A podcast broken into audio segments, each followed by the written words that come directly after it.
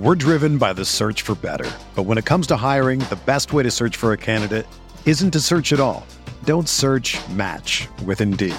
Indeed is your matching and hiring platform with over 350 million global monthly visitors, according to Indeed data, and a matching engine that helps you find quality candidates fast. Ditch the busy work. Use Indeed for scheduling, screening, and messaging so you can connect with candidates faster. Leveraging over 140 million qualifications and preferences every day, Indeed's matching engine is constantly learning from your preferences, so the more you use Indeed, the better it gets. Join more than 3.5 million businesses worldwide that use Indeed to hire great talent fast. And listeners of this show will get a $75 sponsored job credit to get your jobs more visibility at Indeed.com slash BlueWire. Just go to Indeed.com slash BlueWire right now and support our show by saying that you heard about Indeed on this podcast. That's Indeed.com slash BlueWire. Terms and conditions apply. Need to hire? You need Indeed.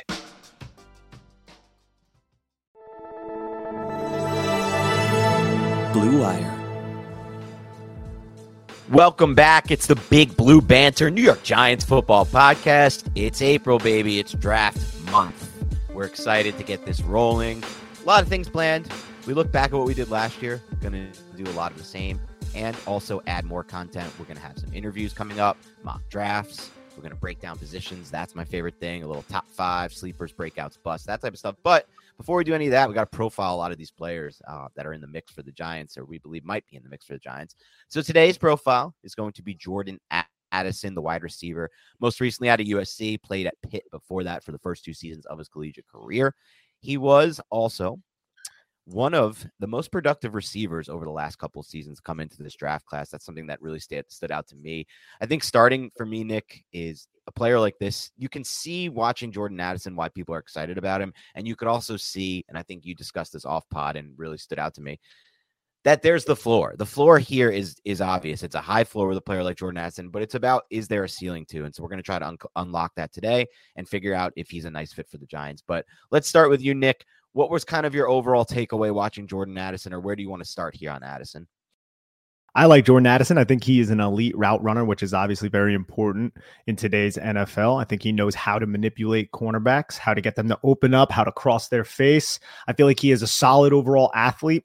He didn't necessarily test all that well at the combine, which and I feel like right now he is somewhat sliding down maybe like how we're viewing him because at the beginning of this process, Dan, it seemed like a lot of people were talking and speaking very highly of Jordan Addison. And now I feel like we hear much more about Zay Flowers, who I really appreciate, Quentin Johnston, the TCU wide receiver, and Jordan Addison's kind of being forgotten about. And this is somebody at Pitt with Kenny Pickett as his quarterback who caught 100 passes on 144 targets for over 1,500 yards and 17 touchdowns. He was the Fred Biletnikoff Award winner as the top wide receiver in the nation, which is what Jordan or what Jalin Hyatt won this past year, the Tennessee wide receiver.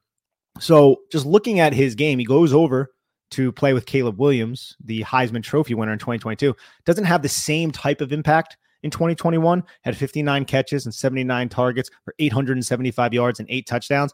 But I look at it, man, and it, I wasn't like he was terrible or anything like that, right? He actually had a much lower drop rate in in uh, 2022. I think he only had like two drops last year. He had 11 the year before and 10 the year before that. But it was just his usage with USC just seemed to be a lot more screens, a lot more stuff around the line of scrimmage.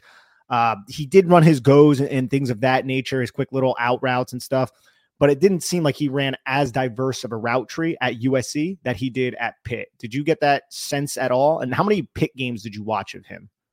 So yeah, I got that sense exactly. I watched two games Pitt. Uh, the rest of the games were all USC games, but I definitely did get that same feel as you got. And I think part of what I like about his profile is that he played in different multiple systems with multiple different quarterbacks. And that gave him a chance to kind of run, like you said, more of a diverse route tree across his whole, you know, the whole sample size. It's not just his USC, but you're right. At USC, there was a, a you know he a much less. I guess I could call it a what would be the word to describe it like a you know a smaller a smaller menu for what he ran there, and that was something that oh. stood out to me. But I will say this that I and I really like Jordan Addison too because I think that he so with Zay Flowers, I feel like a lot of his ability to create separation is just that lower half explosiveness With Addison, I feel like it's more up here. It's more in his head. Like you said, he does a really good job dictating the routes, but also he mm-hmm. really wastes no space getting out of his breaks. I mean, it's so interesting to watch how short I don't know how to describe this, Nick. I'm trying to think of the way to do it because it's not like short, choppy steps, but it's just a way that he positions his body and changes the the direction of his feet to create separation on like specifically the blaze outs that he runs. Like I'll watch him run a blaze out and he'll just immediately create separation, and you'll see the the cornerback kind of like on his back foot. And we saw that a lot with Zay Flowers too. I like Zay Flowers too, but it's a different style with with uh, Addison. Smooth is the word people use for him, and I understand why he's a really smooth route runner. And then you'll see him run that blaze out, and he'll get create space, but then you'll see him run the out and up off of it, like setting up the out and up based off of his blaze out. And you'll see him look back to the quarterback and do things like that. to makes it look like, okay, he gets into the out of his break. He's looking, it's the out route. He's turned his helmet is almost fully back to the quarterback. And the cornerback has to, the quarterback and the cornerback has to really commit to that. Boom, he'll run the out route. And that's how he creates some vertical separation. I saw him on that, uh, one of the games that of the USC games I watched, and I was like, that was impressive. I also saw the first the first play he had of the season uh, with USC was was a whip route in the red zone, red zone that he created a ton of separation on, and so you know he's going to be good on the whip routes. You know he's going to be good on the outs, the out and ups. And then there's also a route that the best film I think you can watch of Jordan Addison, if anyone wants to watch, is his game against Utah because you're actually watching him against a cornerback who's many people think is going to be like a top 30, 35, 40 selection in this draft, and Clark Phillips and he had a pretty good game against Clark Phillips, especially the vertical route. I, am not sure the exact route it was. It might have been like a a, co- a corner post, but I, I, don't remember. But he did a really good job on that route of creating separation again, using his feet and not wasting any space. That's kind of the number one thing I think when I watch Addison. He just does a really good job of maximizing all the space in and out of his breaks to find a way to create separation. When you watch a player like that, Nick, what do you think? Like you think about what does Brian Daboll and Joe Schoen want in wide receivers? They want these wide receivers who can create separation and smooth route runners can create separation. So he definitely seems like somebody who's a fit to me for what the Giants are doing. I 100% agree. He seems like the fit, and that would have to be at 25, in my opinion. He's not going to fall to the second mm-hmm. round. And I like the fact that you brought up the little nuances of running those short blaze type of routes. And what blaze route is, is essentially you're aligned, say, on the numbers or just inside the numbers, and you release like you're going to run vertical, and then you just turn towards the sideline and you just kind of drift towards the sideline and kind of like a flat type of route.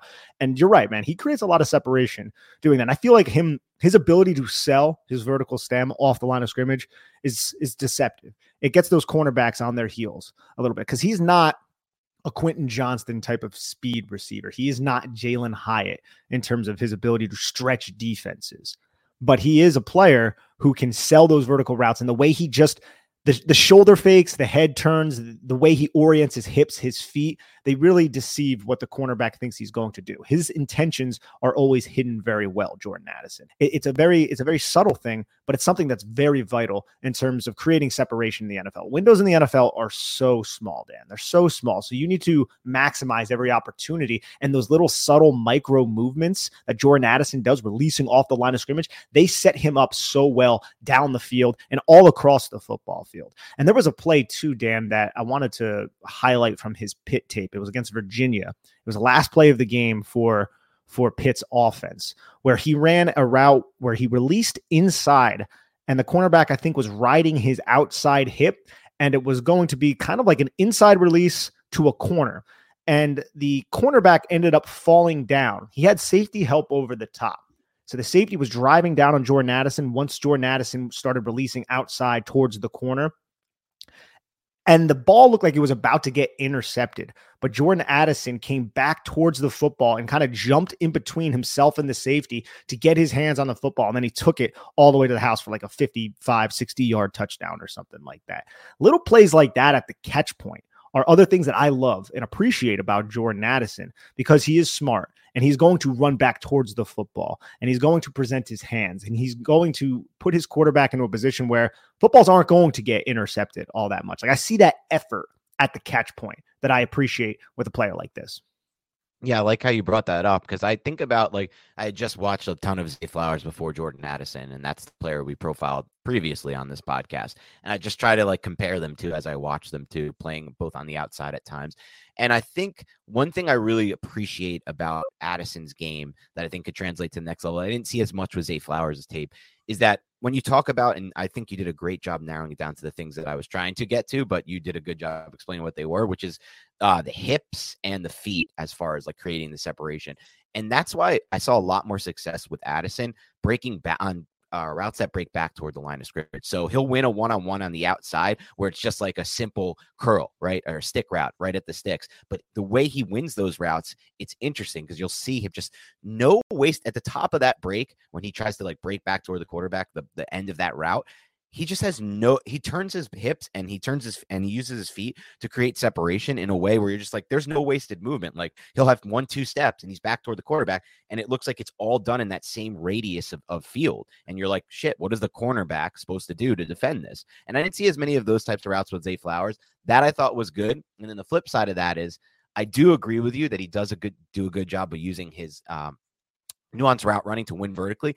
But there are concerns I have with just his release off the line of scrimmage on vertical routes. It wasn't like watching Zay Flowers, who would just fire off the line of scrimmage on those vertical routes and and just immediately the cor- the corner can't even get his hands on him in press man because he's just so quick with his feet and so fast with his feet. With Addison, I felt like there was times where where where the corner just rode him toward the sideline and it was just like on, on, and there's very few reps anyway in college football where they're on press man. A lot of these reps that you're watching Addison, there's off coverage, but I felt like he didn't have that same gear, that same quick speed off the line of scrimmage to win on those vertical routes. So at the NFL level, I am definitely concerned with his size, his frame at 173 pounds, and then ability to win on just those kind of vertical routes with a speed release. I think he can win on the vertical routes where, like you said, he it's a longer developing route, like a post corner or just a post, whatever it would be.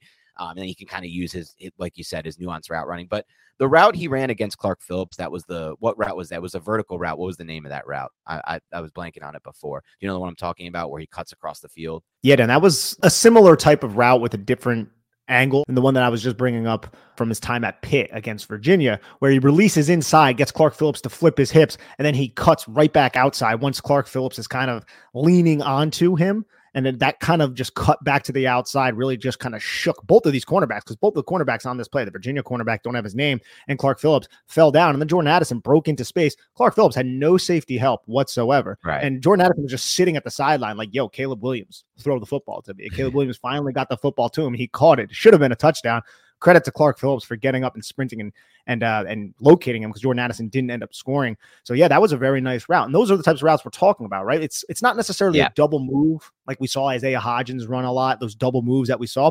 But when you have a wide receiver who can effectively run these types of routes with the footwork, with the deception, all those types of things, right?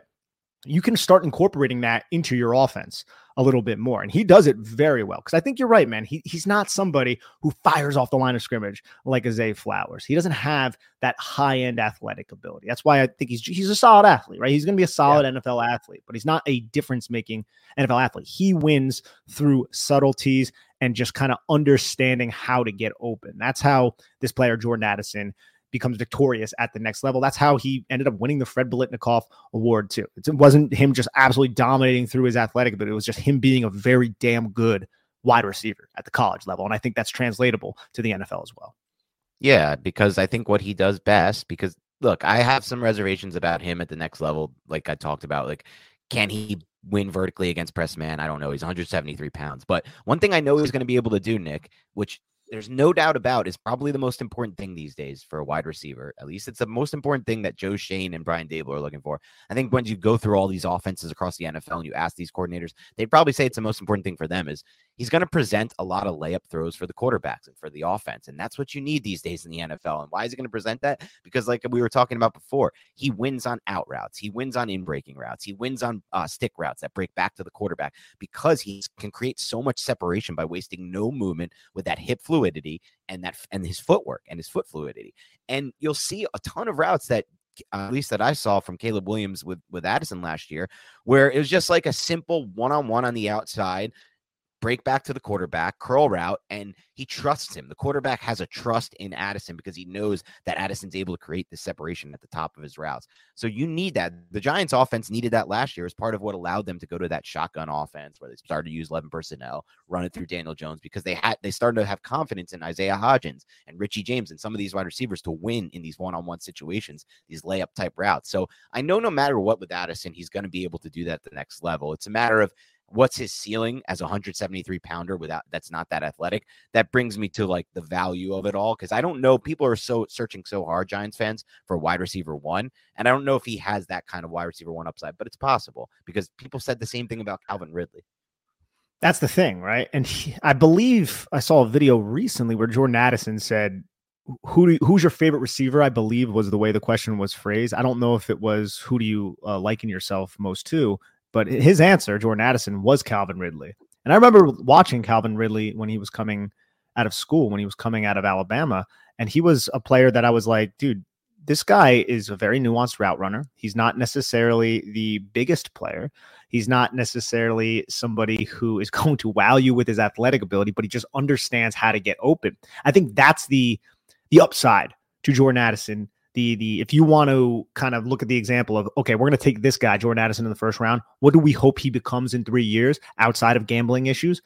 You want him to become Calvin Ridley. That's what you want, right? So I uh, I would sign up to take Calvin Ridley on my team any day of the week because he understands how to uncover. I think he is a true number one wide receiver. Is he Ja'Marr Chase? No, he's not.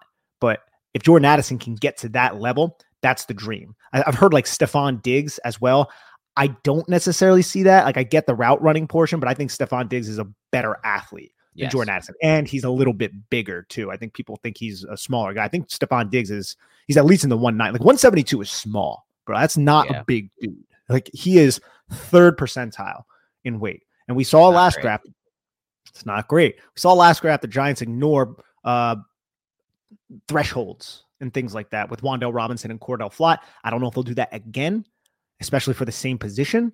But Jordan Addison, man, um, I, I like him. We'll, we'll get into some uh, some more stuff if we think the Giants should take him a little bit later at pick 25. But I do think he is a, a good wide receiver who will make a very a very solid number two wide receiver with the upside of being a number one. Yeah, and I like I had a good conversation last night with a friend of mine who you actually met recently. Uh, shout out Gary Levine, and we were talking about how you know when we do these podcasts, I, I was always saying like I bring up the NFL comparisons, and Nick's always like, I hate doing the NFL comparisons. I hate to make the NFL comparisons, and I know why you're saying that, Nick. But he was trying to say for like he's like he's like I can totally understand why somebody like Nick, who's so technically sound and like has all this type of football information wouldn't want to ever make an NFL comparison because he doesn't want to sit here and say, like, this guy's going to be the next this guy. But he says, for people like me and the average fan, and I think he's right about this, NFL comparisons are one of the best things he can hear on these types of podcasts because it gives him an idea of what to look for. Like, oh, he has Antonio Brown's suddenness. Oh, he has, you know, what whoever's leaping ability. Oh, he has his ability to create separation on this type of route. And it gives him the type of because he's like, when I hear all the other X's and O stuff for somebody like me who doesn't know as much, it doesn't really resonate the same way. So that's why I like the NFL comparisons too, because it gives you an idea of like what kind of player he can be. And so for my profile, I wrote up uh, for Jordan Addison on CBSSports.com. You can check out all our profiles. I compared him to Calvin Ridley. That was the NFL player I saw the most. And I started watching a little bit of Calvin Ridley. And I, and really what it comes down to for me is just the hip fluidity that you talked about earlier, and no wasted movement out of his breaks. That's just a, mm when you're able to do that, you're just creating. It's so hard for a cornerback to stop because you're not rounding out your routes. You're not. You're you're presenting such a small area of space for the corner to be on. Like he has to be glued to your hip at all times. And I feel like a lot of times you watch Jordan Addison, the corner just wasn't. He wasn't able to keep up with him in and out of his breaks. And that's the Calvin Ridley, right? Like Calvin Ridley's able to win. Now Calvin Ridley's also able to win on the vertical game uh, with the Falcons. He at least was. That I don't see as. I'm not so sure Jordan Addison's going to be the same. He'll have his routes like you talked about before, where like he used nuance route running, he sets up the corner, he gets him off balance, but just right off the line of scrimmage, sometimes Calvin really can win too. And I'm not so sure. I, I actually put him. What did I write for him for Addison as my comparison? I think I put a less explosive version of Calvin Ridley. So I put um, yeah, smaller and less explosive version of Calvin Ridley is kind of what I see with Addison. I'm trying to think of plays where Addison is outside the numbers and he's one on one against somebody and he's winning consistently outside the numbers. I, I don't think there were really many plays like that. And he was playing with both of those really stud quarterbacks for college, right? Kenny Pickett has has his flaws, but Caleb Williams is a Heisman Trophy winner. Caleb yeah. Williams is possibly the number one overall pick next year. Let's see if Drake Most May has something to say. Yeah. So he's played with really good quarterbacks. His slot percentage in 2022 with USC was 75%. No, his wide percentage was 75% in 2022. But by wide, it wasn't like outside the numbers. Like they used a lot of condensed yeah, formations, splits. Yep. tight splits, things like that, where he had so much room to fake inside and then break back, where he had a lot of room to break over the middle of the field and find those soft spots in zone coverage or to manipulate the defender in man coverage. But at Pitt, he aligned a lot more in the slot 82% in 2020 and then 68% in 2021 but i do remember him also winning outside at pitt. It seemed like a little bit more than he did at usc so it is kind of interesting from that standpoint. So i'm trying to kind of recollect him winning consistently one-on-one up the sideline at usc and there's not a lot of plays that are coming to my mind yeah, me either. And I mostly watch his USC tapes. That's probably why I have that. I had that take going into this, and that's like you said, it could just be how they utilize him. That's part of his profile. He's played in a lot of systems. He's played a lot of quarterbacks. I think that's a good thing. One thing I really like about Jordan Addison, which not many people discuss because it's not really like some like a like a scouting thing or whatever, but I like the fact that he had 29 touchdowns in 35 games. Like you look at somebody like this who's 173 pounds, barely whatever, six foot, six foot one. You're not expecting him to be a red zone guy. You're not expecting him to be a touchdown guy, but mm. he is because he's so good at creating separation on those in those tight spaces. 29 touchdowns, 35 games. You are a guy who can be a touchdown threat at the NFL level. That means a lot to me. Like I wrote that up in the fantasy profile because obviously for fantasy football it means a, a, ton more than for the NFL, but it does mean a lot in the NFL too. And we saw a lot of the Giants' red zone passing touchdowns last year were not like simply Daniel Jones throwing a back end zone fade to Kenny Golladay who goes up and mosses somebody. It was Isaiah Hodgins running a whip route, or like whoever running whip routes, uh, Robinson running a, a pick a rub route in the red zone, like yeah. different little things to create separation. That little skinny post they hit Isaiah Hodgins on against Minnesota. Like, and that's the type, that's why I'm intrigued by somebody like Addison who can rack up 29 touchdowns in 35 games despite being just 173 pounds. Did you watch the Miami game? Miami no, I did Pitt? not see. No. It was a play, Miami Pitt. And this is like one of the things where he's aligning wide, but it's in a reduced split. It's well inside the numbers. And he ran this route where Kenny Pickett put this dime on his outside shoulder, but he ran this route that angled. It was technically a fade route, angled outside. It was about 20, 25 yards downfield. Kenny Pickett put this thing back shoulder as one on one coverage. And it's kind of like what we were referencing before. And Jordan Addison jumped up, twirled midair, caught that stuff back shoulder, both feet in bounds. That's a beautiful play up the sideline, but it's not the outside the numbers thing that we were kind of discussing before. He was aligned right. well inside the numbers. And then I think he also had a play against UCLA did you watch the UCLA game in 2022? Yes. Yep. Yeah. He had this out and up where it was yeah, absolutely was, beautiful. Yep. See, this is the one where he is an outside receiver, Dan, but yep. he is in a reduced split and he faked the blaze out. And he had success all throughout this game running this blaze out. But then a little bit into the game in the second quarter, he runs a fake blaze out, presents his hands, cornerback just softens that angle and goes right to the hip, and then he just went right up the sideline for like a 50 yard catch. So that was the that play I was referencing at the beginning too. And did you notice on that play? I thought oh. the coolest thing I noticed on that play was that not only did he present like you said, he also turns his helmet fully back to the quarterback. I thought that was so cool. Like that makes it look like you're really selling. If you turn your helmet back to the quarterback, you're like, I'm looking for the ball. Here I am. And then boom, he shoots it back up the sideline. It was awesome and he picked up a couple extra yards too on like he caught the ball. The safety was yeah. coming in. He was still able to pick up like 10 yards after the catch. That was a really nice play. I liked his ucla tape his utah tape as we brought i felt like yeah. the utah tape you, you, brought the curls. He ran a ton of curls against utah. And you're right man no wasted movements whatsoever on those. Quick bang bang which i feel like will really work to the giants favor because the giants did a lot of half field reads. A lot of i'm going to read right that cornerback, see how he reacts to this route concept, this two man route concept. And when you have a, a wide receiver who is so quick in and out of his breaks, Daniel Jones hits that back foot, fires the football. If that cornerback, you know, drops to a depth or if he doesn't react, uh, if he doesn't react the proper way to to the curl, you can have that quick curl, and Jordan Addison is going to get out of that break instantaneously.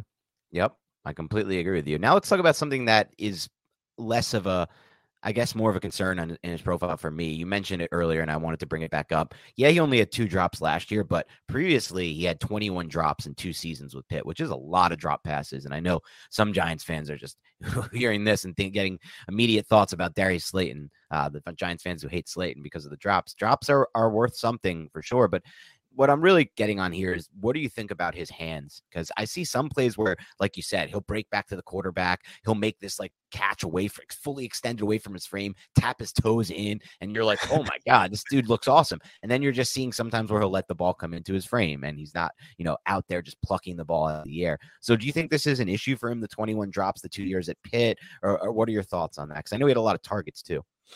Yeah, it's a little bit just inconsistent because uh, one of his drops against USC was against Arizona State, where he was running another one of those deeper blaze outs, so more of just kind of an out route. And it was a play where he was kind of approaching the sideline and he extended away from his frame. Catch I've seen him make plenty of times, hits him in his hands, and he almost kind of like just threw the ball to the ground. It looked like. So he has plays yeah. like that. There are times where he has just the concentration drops where it hits him in his hands. He doesn't bring it in. Maybe he was peeking to see if there was a defender closing in on him, but we also have to keep his anatomy in mind here. He has small hands, dude. What is right. Jordan Addison's hands? Jordan Addison has, I believe, eight and three fourth inch hands. That is ninth percentile for wide receivers. And I like a receiver with big hands. Like me all day, I want an Odell Beckham out there. I want someone with 10 right. inch hands. Those are mitts. Hakeem Nicks, right? There's oh, an inside yeah. joke. There's an inside joke in my in my family about Hakeem Nicks. Uh, just like one one time my, my father um, brought up how big his hands were right? Just like he's like, oh man, that guy, you know, and my dad's like, you know, he's an Italian American. Yeah, yeah, that guy, he's got really big hands, and that's kind of how my dad talks. And he's like, I, I don't talk like that. So like for like th- years after it, we always just bring up how Hakeem Nicks, like we still will be like, yo, dad, doesn't Hakeem Nicks have big hands? And he doesn't know where it's from whatsoever. he's so so mad at me and my brothers every time we bring it up. so just because we're talking about wide receivers' hands, I just felt like sharing that. And there are other, awesome. other other reasons why that's funny, but I'm not going to get into that right yeah. now. But Hakeem Nicks is um Hakeem Nicks. Those are the types of hands I want in my prototype receiver yeah. because other than Hunter Renfrow, I feel like wide receivers with sub nine inch hands are they have drop issues. Like Hunter Renfrow has like some of the smallest hands right. in the NFL, doesn't drop any passes. Can't explain it, whatever. But like Will Fuller, that guy had tiny ass hands, dropped the right. football all the freaking time. So I Wan'Dale had love... some plays that I didn't love last year too, where he let the ball come into Wan'Dale didn't look like yeah. a natural receiver on a lot of the plays. Wan'Dale Robinson isn't a natural receiver. And that's yeah. that's just that's like when do you see Wan'Dale Robinson extend away from his frame and like pluck right. a pass out of the air? Like, I see yeah. Jordan I see Jordan Addison doing that a lot. Jordan Addison, another yes. thing that goes against him limited catch radius. is somebody 28th percentile wingspan, 20th percentile arm length. So you're talking about below the midway point of the NFL prospects throughout history. He's limited in terms of his catch radius, but I still see him make catches over the middle of the field. We saw him make the catch uh, I think it was at the combine where he this is like one of his best plays at the combine because if anybody lost the combine, it was Jordan Addison, right? Yeah. Came in smaller than a lot of people expected, didn't test as well as a lot of people expected. But when they were doing the on-field drills, he ran a dig route and the throw was like maybe like two three feet over his head and he just kind of leaped up and just plucked it out of the air and was just it's like that's why you like him but when he has these frustrating drops which you didn't see too much at usc but if you go back to his Pitt tape you see him yeah. quite often now again he had 144 targets uh, that that year at Pitt in 2021 but his drop percentage was let's see, I have his drop percentage was 9.9% and it was 14.3% in 2020. Just wow. at USC, it was only 3.3%. So yep. he's going to have frustrating drops. He's not, I wouldn't say he is completely sure handed. I don't think it's in a huge part of his game. I don't think it's a huge detriment, but it is something that's going to crop up. And I think some For of sure. it is anatomical. Yeah, it is, and that's the point. That's why people want to invest in receivers who have bigger catch radius, who have bigger hands. And catch radius is a combination of your wingspan too. Like he doesn't have a large wingspan, and I worry about an athlete who you're projecting to the next level, who is 173 pounds, right? The small with a small hands and a and a small wingspan because is he going to be able to hold up when he's running in breakers over the middle or dig routes and he has to get hit by a safety? The NFL level is 220 pounds and he's 173 pounds. Like there are great examples of his on his tape where he'll bounce off these tackles. I felt like his contact balance was really good over the middle, and then he'll spin and he'll and he'll you know he'll do different moves to to create yards after the catch. But that's at the collegiate level. I'm just not so sure that's a definite translator to the next level. That's something that concerns me, right? We're driven by the search for better. But when it comes to hiring, the best way to search for a candidate isn't to search at all. Don't search match with Indeed. Indeed is your matching and hiring platform with over 350 million global monthly visitors, according to Indeed data, and a matching engine that helps you find quality candidates fast. Ditch the busy work. Use Indeed for scheduling, screening, and messaging so you can connect with candidates faster. Leveraging over 140 million qualifications and preferences every day, Indeed's matching engine is constantly learning from your preferences, so the more you use Indeed, the better it gets.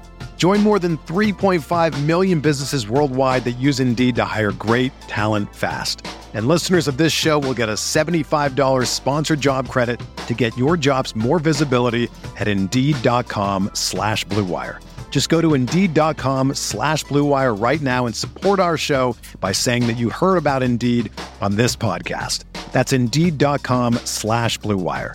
Terms and conditions apply. Need to hire? You need Indeed. Yeah, it's concerning. And I felt like a couple of the drops that I saw specifically back at Pitt, and they were him kind of body catching almost. Like he was breaking right. back towards the football and he was allowing the football to come into his body and he couldn't corral it. And I was just like, why? That's like an easy catch, right? Is that right. a concentrate? Is that him paying attention to somebody coming down on him? So it was just like one of those things where I was like, some of those drops, eh, they weren't even him extending away from his frame, which he might be a little bit limited at at the NFL level. So it's part of his profile. You, you got to take that into account. One thing I did like that we haven't mentioned yet about his tape, and this is just something that I try to look for when I'm watching wide receivers. I'm trying to look for pre snap motion. And then if that's confirming man or zone coverage post snap, then I'll watch post snap what they're playing these defenses. And I thought he reminded me in some ways of a previous giant, Steve Smith. Do you remember? Obviously, you remember Steve Smith from the Super Bowl runs. Yeah. In his ability to find those soft spots in zone. I think he has really oh, yeah. good spatial awareness, Jordan Addison, and does a really good job of that. And that's important at the next level, especially with so many more defenses playing zone heavy systems and just so many zone calls you're seeing around the NFL. I mean, how much have the Giants faced zone over the last few years? Really, since Daniel Jones became the quarterback, they faced a lot of zone outside of his rookie season where teams played him in man and he beat up man on man. And so that's something that interests me. If he's the type of receiver who can be like that Steve Smith guy, and that's all to me, Jordan Addison's best fit and at the NFL level, Nick is in the slot. Like that, you can play him on the outside. Maybe he'll some team will play him on the outside, but I think he's better off as a slot at 173 pounds personally. Um, so we'll see what happens there. But I get some of those Steve Smith vibes in his ability to kind of find that soft spot in the zone, understand the spatial, have that spatial awareness, and then make that play. Think that's a really good call by you. And I'm trying to look for Steve Smith, the USC Steve Smiths Mockdraftable, but it's yeah. difficult because they keep bringing me to the Utah Steve Smith. yeah, here it is. Uh, Steve, so Steve Smith from USC 2007 draft class. The thing is, he was six foot one, 197, so he was a little bit bigger. But I don't think that's mm. what you were you were likening to, anyways. But damn, Steve Smith was like a freaking athlete, bro. You know what? Yeah. I don't know what his 10 yard split was. This is insane. insane. Was one four six. Wow, one four six, 10 yard split. Like I wouldn't have thought that about Steve Smith, no. and I love Steve Smith, but I didn't think he was. If you had mentioned to me, Nick, that he had like an insane three cone, I would have been like, okay, yeah. But the split, I was not expecting.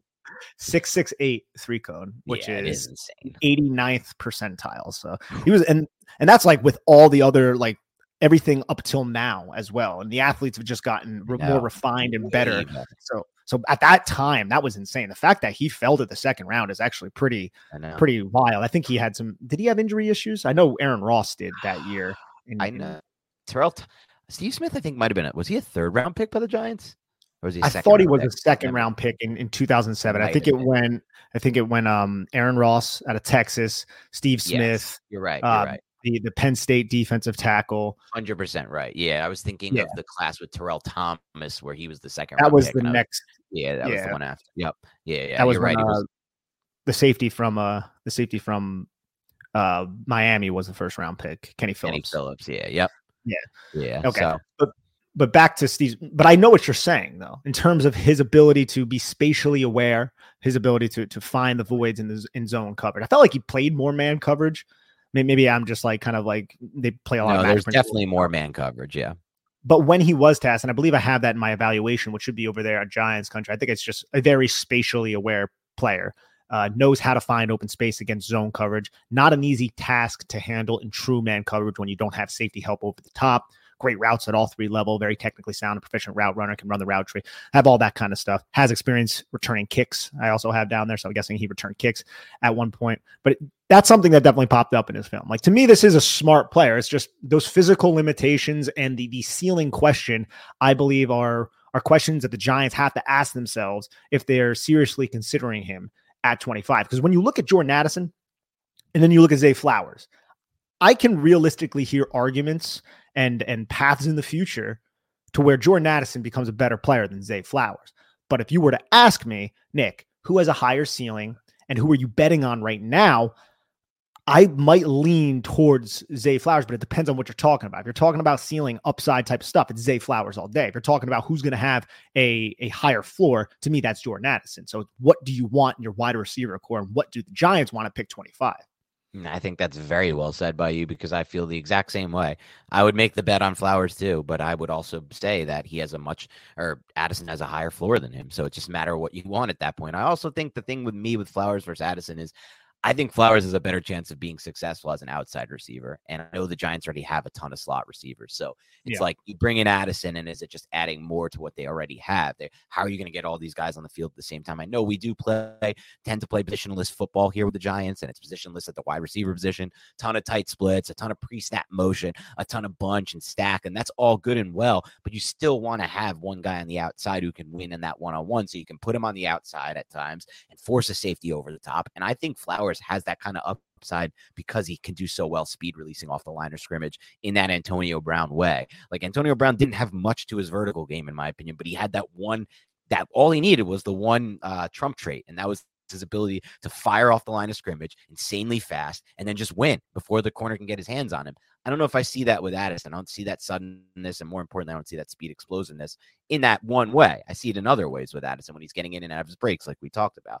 And so that's kind of like that. That kind of goes back to like if you're asking me right now, Flowers or Addison for the Giants, I would choose Flowers first. I think pr- pretty clearly for me. Yeah, I'm, I'm right there with you. But in honor of Gary Levine, yeah, I want to go back to the 2021 draft. Look, I'm not a big comp guy, but if we're gonna, we're gonna link these two prospects to 2021 draft picks now that they've been in the NFL for a few years, and that was just a profound draft class. Zay Flowers is a couple guys that come to my mind, right? Like Jaylen Waddle comes to my mind. I think Elijah Moore comes to my yes. mind, and that's a player who I feel like has a ton of talent that could be realized now that he is in Cleveland. I don't know what was going on with the Jets. I don't know the kid's character. Maybe there's something wrong with him. I, I have no idea, but we haven't necessarily yeah. seen him thrive like I feel like his skill set at Ole Miss suggested that he would. Zay Flowers, Jaylen Waddle, Elijah Moore. Who is Jordan Addison? Because I can I can hear DeVonta Smith, but DeVonta Smith no. was much more explosive, was a yep. much better athlete. But the size concerns is is something that I feel like allow me to be like maybe. But I'm trying to think of another receiver from the 2021 draft that is kind of like a Jordan Addison, somebody that we can link to that draft class and be like, right. maybe will be him in the NFL.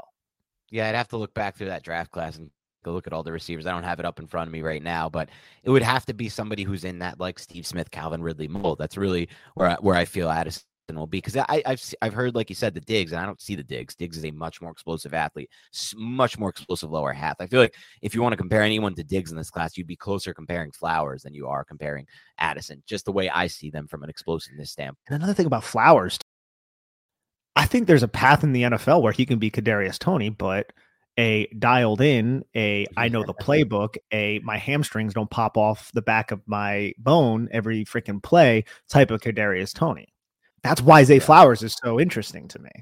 And I don't think he has the the, the change of direction like that. Like if, if anybody has the change of direction that is somewhat similar to Kadarius Toney, it's Tank Dell. Like Houston's Tank yeah. Dell. Eh, and I don't know if you've watched him, Dan, and maybe we'll do a draft profile on him. Tank Dell, he's going to be selected well after these guys. He's like 160 pounds. He's a small ass dude, but holy crap, can he run routes? Holy crap, can he sell his routes similar to Jordan Addison? And holy crap, his change of direction is the closest thing I've seen to Kadarius Toney since Kadarius Toney came out of Florida. Wow, and I don't think he has the same injury history as Toney. No, he doesn't. Yeah, and that's a big thing. So anyway, back to Addison. Let's get into some. uh let's get into some um, you know declarations. That's first. I want to talk about one more thing aspect of his game because I have this in red red ink or red highlight in my notes because I wanted to bring this up to you. A concern I have with him, and this is not to say like Flowers definitely has this in his game. honestly, even Quentin Johnston doesn't have two guys I want to get to soon that I know you like.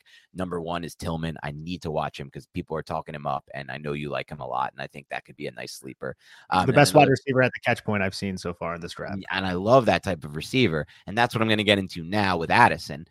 I honestly, now I like all these things I talked about with Addison but I don't see almost any physicality to his game. Just no, and, and I don't know if you feel that way too, or what your thoughts are on that type of statement. But I noticed it a lot in just like those, eh, like just in many different ways. Like I don't see him using, you know, how a lot of receivers are really good at. I know you hate this, but like a lot of receivers are really good at pushing off subtly to the point where it's not going to get called by the by the ref, and it is kind of illegal. You would wish there were more OPIs, but they don't call him. I don't see a lot in that in his game. I don't see him using his hands, being physical uh, to get off of uh, press coverage or anything like that, or just in the middle of his route. What do you think about his the physicality to his game and how that translated 100 at, at 173 pounds? Oh, it's definitely an issue. I have that all throughout my evaluation. It's well, blocking is marginal, which is another thing yeah. that I feel like teams will look at, but that's obviously not the primary reason you're selecting a wide receiver. But that play strength is an issue, and I feel like can he defeat press coverage? I feel like he has the body control, the foot quickness to to do so. But if you get a really good press corner who is able to land his jam on him, I think the 173 pound frame is going to become an issue for you. And that's one reason why we're talking about maybe he has to play in the slot because he hasn't really had too much experience up against really good press cornerbacks. And when you are 173 pounds, when you don't necessarily have a dominating type of ability to impose power on anybody, even at for a wide receiver. I don't really see him at the catch point be somebody who mosses people in the sense of I'm just more physical than you. I think his concentration and his tracking and things like that really maximize his ability to come down with footballs in 50 50 one on one type of situations, but it's not a physical trait. So, yeah, that's definitely something that concerns me going in eh, when you're talking about a first round pick who isn't all right. that physical when he isn't the best athlete for garnering first round buzz those are reasons for pause when we are discussing Jordan Addison. Yeah, it's it's definitely feels a little bit more like a floor pick to me. So let's get into it now. Is Jordan Addison a player that you want the Giants to select at 25 overall? I wouldn't say want, but if they went in that direction, I don't think I would throw a fit. But I, I wouldn't say I, I want. I think there are other receivers in this draft class that I would prefer. But I'm wondering how many more. Like I would prefer Quentin Johnston. I would prefer Zay Flowers. Don't think I'd prefer Jalin Hyatt. I think that's the really interesting conversation is Jalin Hyatt or Jordan Addison because I can be swayed either way. Jalin Hyatt, the upside, that's a freaking grand slam swing. It's not a home run swing. That's a grand slam swing because if he hits, then you're talking about you know an explosive playmaker who can fundamentally change how defenses play you and i think that's very very important but this is a one year wonder one year wonder you know, somebody with not a lot of experience, somebody who is somewhat of a one trick pony. I feel like he tracks the football well, has solid hands. You know, I feel like uh, the one trick pony is a little bit disrespectful, but he's a speed guy. That's what he is. Jordan Addison is a much better overall wide receiver than a Jalin Hyatt. So I think that's where the conversation gets really interesting. But in terms of Zay Flowers, Quentin Johnston, and I feel like I'm forgetting another wide receiver who JSN. is being. Oh well, that one's obvious. Yeah, JSN is all day. JS, um, I'm team JSN's my number one wide receiver right now. So Same. he's my wide receiver one as well. Yeah. Yeah. He's he's he's great. So uh yeah, that's kind of where I'm at with with that. But what are your thoughts on on Hyatt and Jordan Addison? And then you can answer your own question too.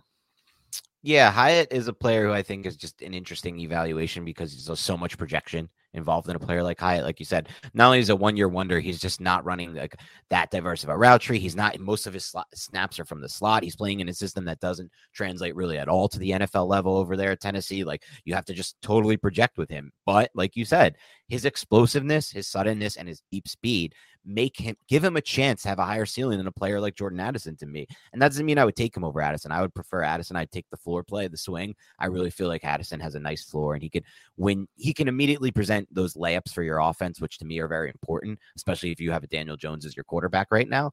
And that's not to knock Daniel Jones. That's where we're at right now. We're a team that in our passing game right now, the success that we found has been pretty much all those layup type routes and the type of stuff that you know wins quick for the quarterback, get the ball out of his hands. I don't hate that anyway overall because deep stuff is fun, Nick. But like you can't run an offense that's just taking vertical shots all game. Like it's not gonna it's never gonna work out like that. You still need to have the ability. Like if you're running your offense to the best ability, I think at the NFL level, it means your quarterback's getting rid of the football like this over and over and over again. It's just he catches it. The pass rush doesn't matter because he just knows where to go with the football. And you need people who can win quick. So a player like Addison, but I look at it differently. I look at it like and I'll get into if I would want this guy at 25, if Addison at 25 second.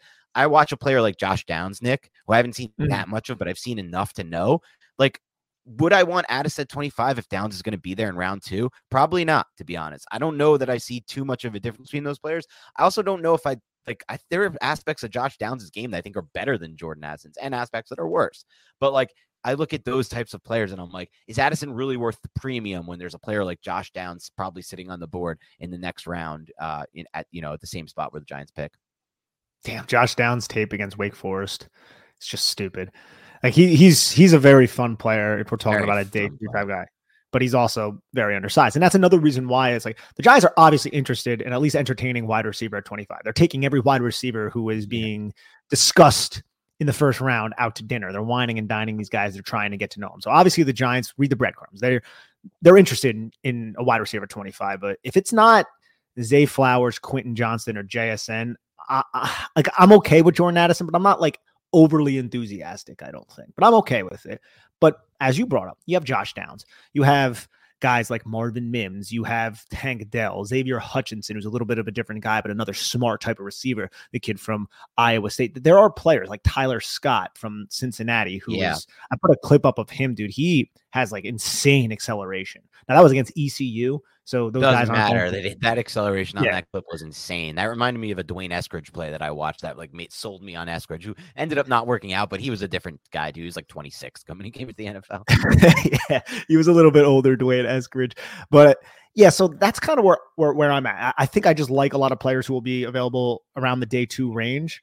And I only really mention that just because there are other holes in the Giants roster. And I think there might be other players at other positions that the Giants should entertain at 25, or at least I feel like they possibly should at least entertain, specifically at cornerback. So that's kind of why I'm, I would be like, if, if the Giants selected Jordan Addison over, let's say, I'm trying to think of a cornerback who will realistically be around at that area because I I'm starting to like if Deonte Banks, which I don't think Deonte Banks is going to be around either, then I'd be pretty upset.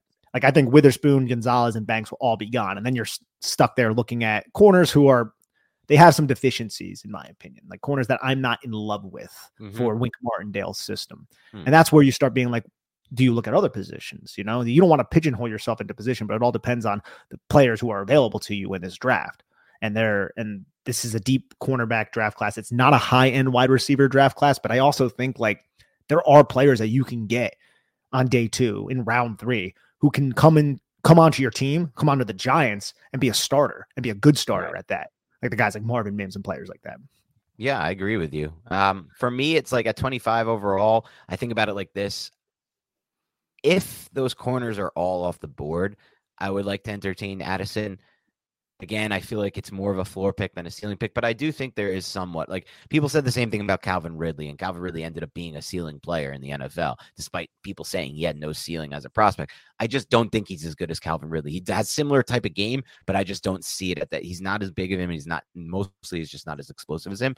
So it'd be hard for me to get too excited about him at 25. But I look at it like you said, like your big three. Like I think JSN's my wide receiver one. I, for a while I had Flowers, but JSN's just too damn good at what he does. And so I know whatever he'll be a slot. Doesn't matter. Cooper Kupp's a slot. He's one of the best receivers in the NFL. You can be a dominant slot. JSN Flowers, you know I love.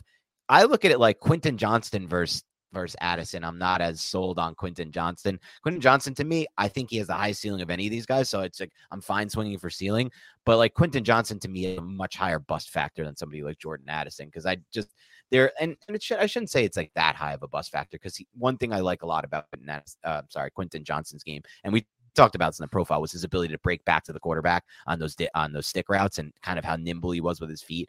But I just also see a I've seen these types of guys like the N'Keal Harry's, and he's not this type of player, but they, those types of bigger body receivers who aren't that great at creating separation just kind of fizzle out at times in the NFL. I'm never t- too into these that style. I'll say this. yeah. And I, I'm, I did not mean to cut you off. I'm sorry. No, go for it. Quentin Johnston is just a different level athlete than all of those other players, though. Sure. Like I feel like like N'Keal Harry, I know there are other examples. Like N'Keal Harry is like those two aren't even close to being similar. Like N'Keal Harry was a 50-50 ball winner. like Quentin Johnston's not really a 50-50 ball right. guy. but like if you need like like you brought the stick routes. Like I, I wrote in his profile, he's he, like he would be perfect for Jason Garrett's offense because he is so good for somebody who is six foot four at running those curls, those sticks, those comebacks. But I, I just I understand what you're saying because I don't think Quentin Johnston's profile is nearly complete. I think there's a lot of somewhat uh, mischaracterization out there about him. Like he is not that big bodied. I'm gonna dominate the catch point. He has some plays like that, but there are also plays where I'm like, bro, like come down with that football. You're so much bigger than this five foot nine cornerback. How are you not coming down with that? But you're just talking about like an insane level athlete, like just a different type of athletic freak at the wide receiver position at six foot four with the way he moves and the body control yes. that he shows in space and how he can make players miss. His YAC ability, dude, is yep. freaking great. So that's why I look at Quentin Johnston and I'm like, I get he's not complete. I get that I have a little bit more concern about his route running than say Zay Flowers or Jordan Addison. But holy crap, man, if you can develop this kid and you can get a lot out of him, right. he's a true threat for any offense that he jumps onto. Yeah, and that's why I'm I'm open to it as well. I, I think we discussed this in his draft profile. I was one of the first tweets I had on the receivers. I'm like, he might be the only actual receiver who tilts how defenses play you in this whole class because of what you just said. He's he's the potentially the true, you know, prototypical X who's on the outside. You have to put a safety over the top all the time because he's such a long strider and he's so explosive and he has that ability after the catch too. So if you play two off of him or you don't have safety attention over there or bracket him, he'll catch a ball and then once he's in the open field, like you said, he's a monster after the catch. He's better than Addison after the catch. I don't know if he's better than Zay Flowers after the catch, but he's definitely better than Addison after the catch. He's probably better than JSN after the catch too, just because he's a faster and more explosive athlete. So I'm not going to be mad at Quentin Johnston too if something happens and he falls. I just this typically not my kind of receiver, but at some point you have to have those types of X receivers. I just would prefer to wait for like my Ja'Marr Chase or like my guy who I'm like, all right, he is big, but he also is like really good at separating and really good at running the in breakers and the slants and like those types of cut, those routes where you have to cut like that. That I wasn't as sure of with Quentin Johnston in like how much the ball came into, but regardless, he's I agree with you. I'd probably he's probably a player that I'm willing to swing on upside on. But as far as Addison goes, again, at 25, I'd be okay with it if it wasn't over those corners.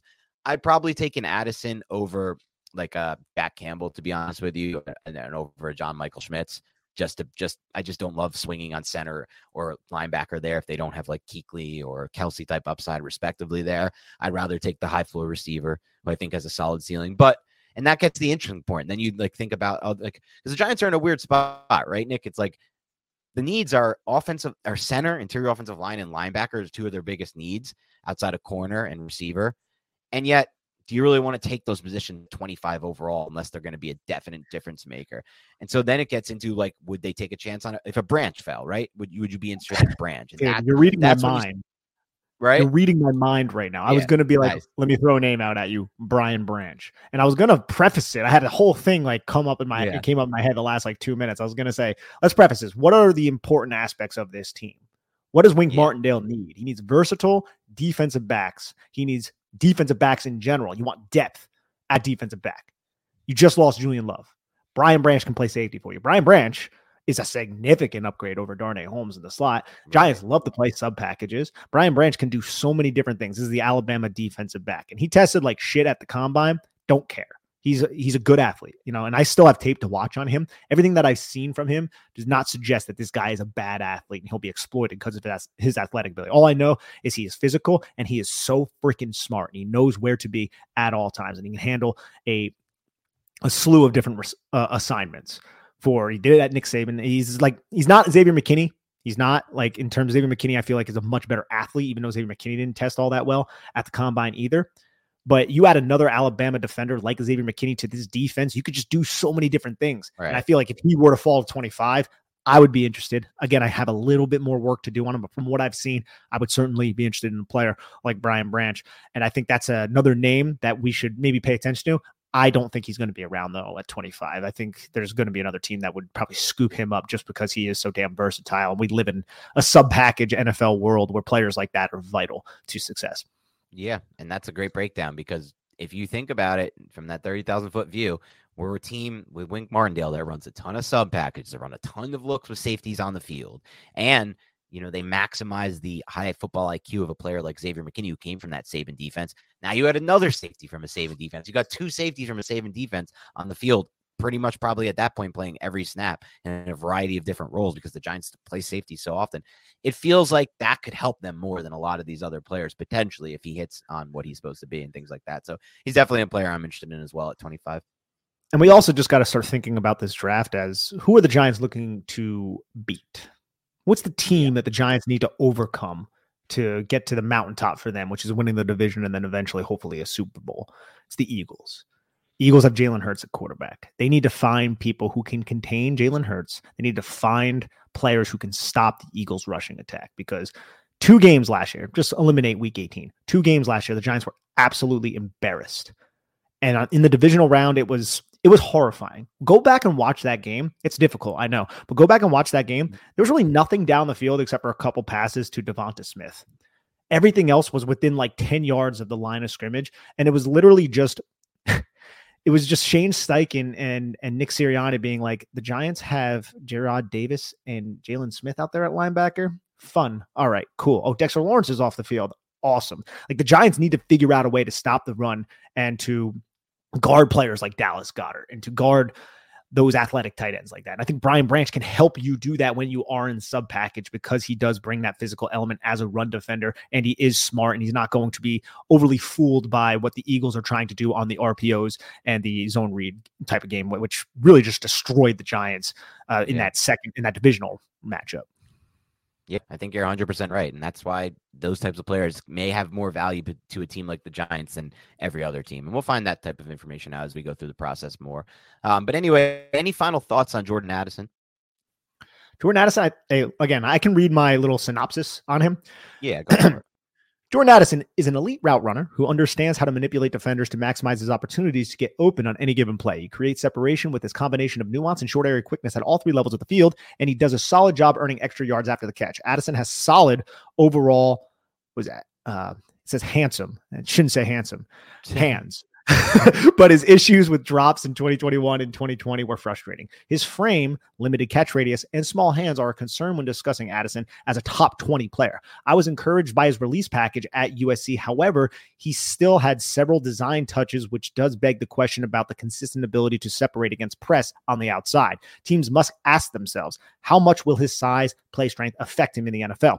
I love his ability to get in and out of breaks with haste. The double move against Utah's Clark Phillips III in the fourth quarter that went for 48 yards on a fourth and three is a good microcosm to see how he leverages timing and manipulation in high leverage spots to win. He sells his routes like a seasoned veteran and should be an excellent number two wide receiver at the next level. So that was my assessment when I did his evaluation. I like that assessment. I think it's pretty in line with what I saw with Addison as well. So Jordan Addison, a player the Giants might be interested in. They clearly are. They've shown interest already in him. Player who Nick and I would both be pretty comfortable with at 25. Not thrilled. We don't love it, but we'd be happy with it. Um, I think ultimately, when it comes down to it, Nick, you and me are both on the same page. We just want a corner in this first round. I, I mean, look, there are a lot of people who tweeted who tweeted at me yesterday when I was like, uh, I, at this point, I'd, I'd rather just trade down, get an extra pick if none of these corners are there, and take Josh Downs or something like that and people are like corner we don't need people just some giants fans don't really feel like corner is that big of a need right now and to to you and i it's like i think it's the biggest need on the roster right now by far to me we're talking about wink martindale defense here we're talking about right. what happens if Adoree Jackson gets injured. You're relying on Aaron Robinson coming off of a serious injury and then Cordale Flott. I remain high on. I think if Cordale Flott is your starting number two cornerback, it's not a terrible situation to be in. But if it doesn't work out, what are we talking about? Because I also think Aaron Robinson should be moved back inside too. I think that might be better. Like I think yes. he can play outside, but I don't know if the Giants should be necessarily relying on him to be a starter at either position. He should be like cherry on the top, where you're like, I'm glad this is here, but it's not necessary because you can't rely on somebody who was injured the entire season last year. He's going to be on the roster, no doubt, but you don't want him to pencil him in as a starter. Look at what the Ravens did to, to get the most out of Wink Martindale's defense.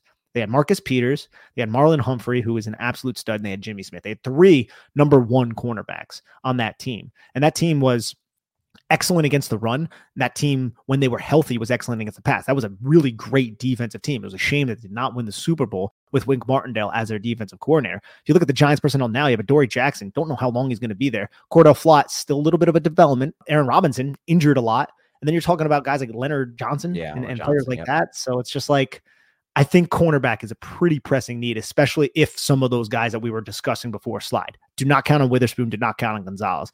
Banks, Yeah. that would be a home run, but I'm I'm not optimistic that he'll be there at 25. Yeah, kind of starting to feel the same way as you on that. Well, we'll see what happens with that. But yeah, look, you mentioned it before. Who are you who are you trying to beat? We're in a division that has AJ Brown, DeVonta Smith, Terry McLaurin, Jahan Dotson. The Giants desperately need corners. They don't have any long-term play right now, corner outside of Cordale Flott, who's still a developmental pick. They don't know if Adoree Jackson is part of their long-term future. To me, it's by far and away the biggest need right now. So that's why it's tough to get too excited. And that just brings back the Addison thing because you still want them to go corner here if they can. Two cornerbacks that I'm going to watch this week, and we'll report back on them. Cam Smith, the Gamecocks cornerback from South Carolina. Now the Giants are having him in for a top 30 visit. And then Emmanuel Forbes from Mississippi State. I haven't seen Emmanuel Forbes yet. I want to watch both of those players. That might be the range we're looking at. We might be looking at Emmanuel Forbes, Cam Smith, Julius Brents, Kelee Mhm. Ringo. And I'm not overly optimistic that Brents or Ringo will fit in perfectly with a true man coverage type of system. The Giants could go in that direction. Whereas Cam Smith and Emmanuel Forbes, I- I've yet to really grind through their tape. So I'll have to report back on that. But those are two names to pay attention to for pick 25 Emmanuel Forbes, Cam Smith. All right, that was a Jordan Addison draft profile that devolved it also into evolved also I should say into uh, some discussions about corner, center, linebacker, just how to thirty thousand foot view stuff on where the Giants can go here. So hopefully you enjoyed this. Remember, I forget to say it at the beginning of every podcast, but please like, subscribe to this on YouTube if you're watching. If you're listening, download. Pre- please download the podcast. I should say. Uh, leave us a rating and review, and if you leave a mock draft in the rating and review, we're going to start at some point, in like probably a week from now, uh, ending every show by grading your mock draft. So that would be a fun time. Otherwise, have a great rest of your week. We'll talk to you soon.